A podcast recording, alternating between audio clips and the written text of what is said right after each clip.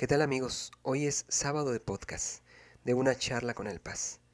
Recuerden que soy el Paz Miguel Ángel López Gospel Guardian y me da mucho gusto llegar hasta este día de sábado para compartir con ustedes algunas de las ideas que están en mi cabeza, en mi escritorio, en mi corazón y compartirlas con ustedes. Gracias a los que reprodujeron nuestro primer capítulo y bueno, espero que este capítulo también sea útil para ustedes, agradable les animo que me escriban, que interactúen conmigo para que me digan qué quieren que aborde en estos podcasts. Recuerden que este podcast no es mío, es de todos nosotros, de ustedes. Así que hoy quiero compartirles algo que estuve reflexionando toda la semana.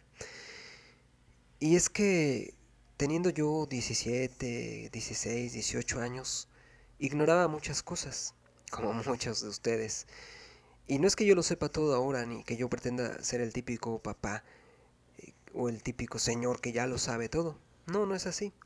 Realmente he estado pensando que ustedes pueden percibir cuando soy sincero o cuando quiero fingir. Y quiero ser lo más sincero posible, quiero ser transparente con ustedes. Pensaba en aquellas épocas porque en aquellas épocas ignoraba cosas de las que hoy me he dado cuenta con el paso del tiempo. Y pienso, cuánto bien me hubiera hecho saber aquellas cosas. O cuánto bien me hubiera hecho no descubrir o no hacer algunas cosas. Pero, pues bueno, nadie me dijo, lo tuve que descubrir con cierto dolor, con cierto tropiezo, y ahora estoy haciendo una retrospectiva, mirando hacia atrás para ver esto y compartirles este, si quieren tomarlo como consejo, una plática con ustedes. Precisamente eso es lo primero que reflexioné. Que los jóvenes viven la vida mm, así, paso a paso. Como que no es muy fácil ver lo que viene por delante. Eh, la, juventud es extasiante, es emocionante, es excitante, es mm, como subirte a una a una rueda de la fortuna o un no más bien no una rueda de la fortuna que no es tan tan excitante como una montaña rusa, ¿no? De pronto estás arriba y vas bajando y, y, todo ese mm, contraste de emociones causa un placer enorme. Pero nunca nos ponemos a pensar en lo que viene delante, que lo que yo voy a hacer traerá alguna consecuencia. Es más, yo he descubierto que lo que dices tiene sus consecuencias. ¿No te ha pasado que de pronto dices algo y de pronto te arrepientes de lo que has dicho, pero ya lo dijiste? Y más si dos o tres personas lo escucharon. Es más, ahora que estamos en las redes sociales, algunos se arrepienten de lo que han publicado, pero no puedes evitar que alguien ya lo leyó. O como dicen algunos, lo que subes a la red ya es imposible de borrar, se queda para siempre. Así que lo primero que yo he meditado en esta semana es que muchas veces vivimos el día sin pensar en el día de mañana. No nos podemos a pensar que lo que decimos, que lo que hacemos y que lo que no hacemos tiene alguna consecuencia. Y entonces después algunos dicen, bueno, no importa, lo asumo, bueno, ya lo hice, ya que.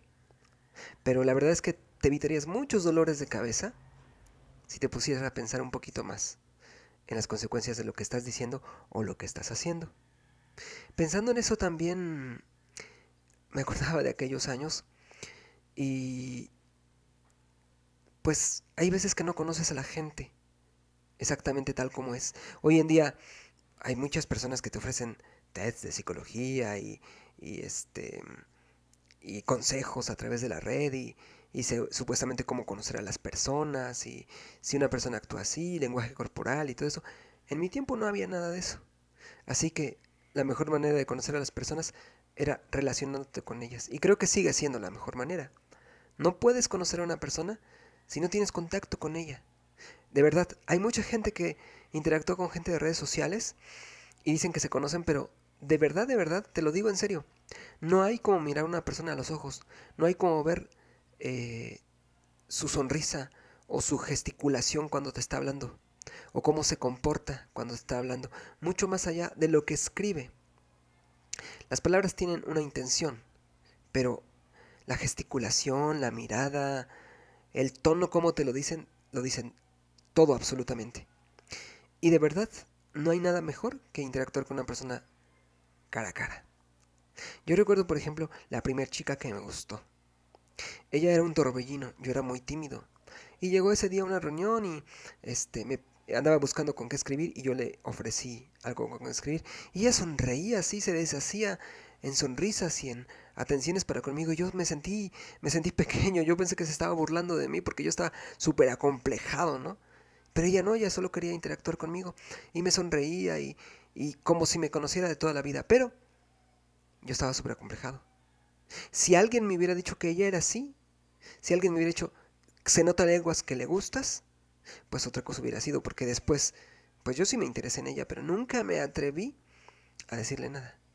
Creo que me hizo falta alguien que me dijera, mira, las chicas así, piensan así, piensan así, este, no hagas esto, no cometas este error.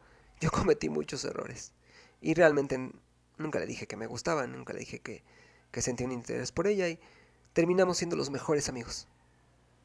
Hoy la tengo como una excelente amiga, pero haciendo una retrospectiva me hubiera gustado que no fuera mi amiga, sino que fuera mi novia. Sin embargo, nunca me atreví.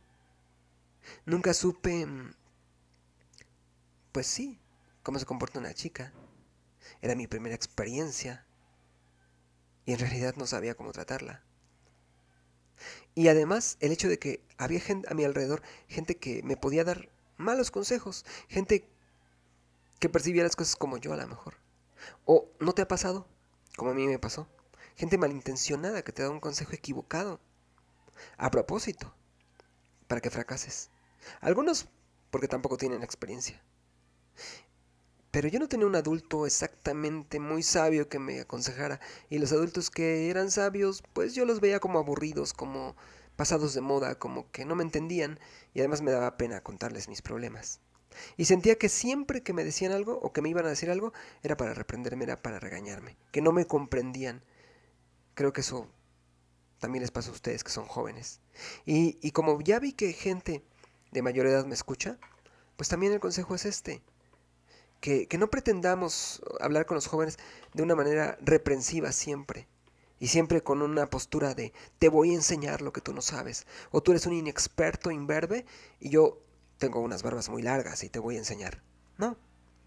Creo que mm, la generación de chicos hoy en día saben muchas cosas que nosotros no sabemos y son perceptivos. Les falta algo de dirección. Y ustedes también, jóvenes, déjense guiar. Quizá el problema no es que no se quieran dejar guiar, sino el problema es cómo intentamos los adultos guiarlos. De una manera impositiva, quizá descalificándolos, quizá mm, haciéndolos sentir menos. Eso es lo que yo he percibido. Como que juntando a mi yo del pasado y a mi yo de, de ahora, es lo que puedo ver.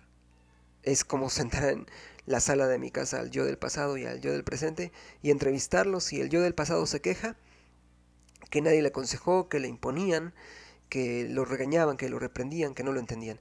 Y el yo del presente se pone muy, muy en una posición de maestro, que quiere enseñar, que, que todo lo sabe, que, y no se ponen de acuerdo. Y me toca ser como el mediador.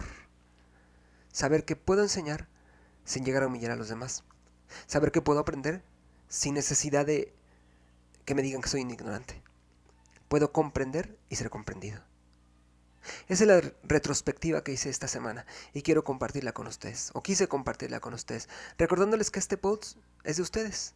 Compártanme qué piensan de lo que les he platicado hoy, de lo que les platiqué la semana pasada y propónganme temas.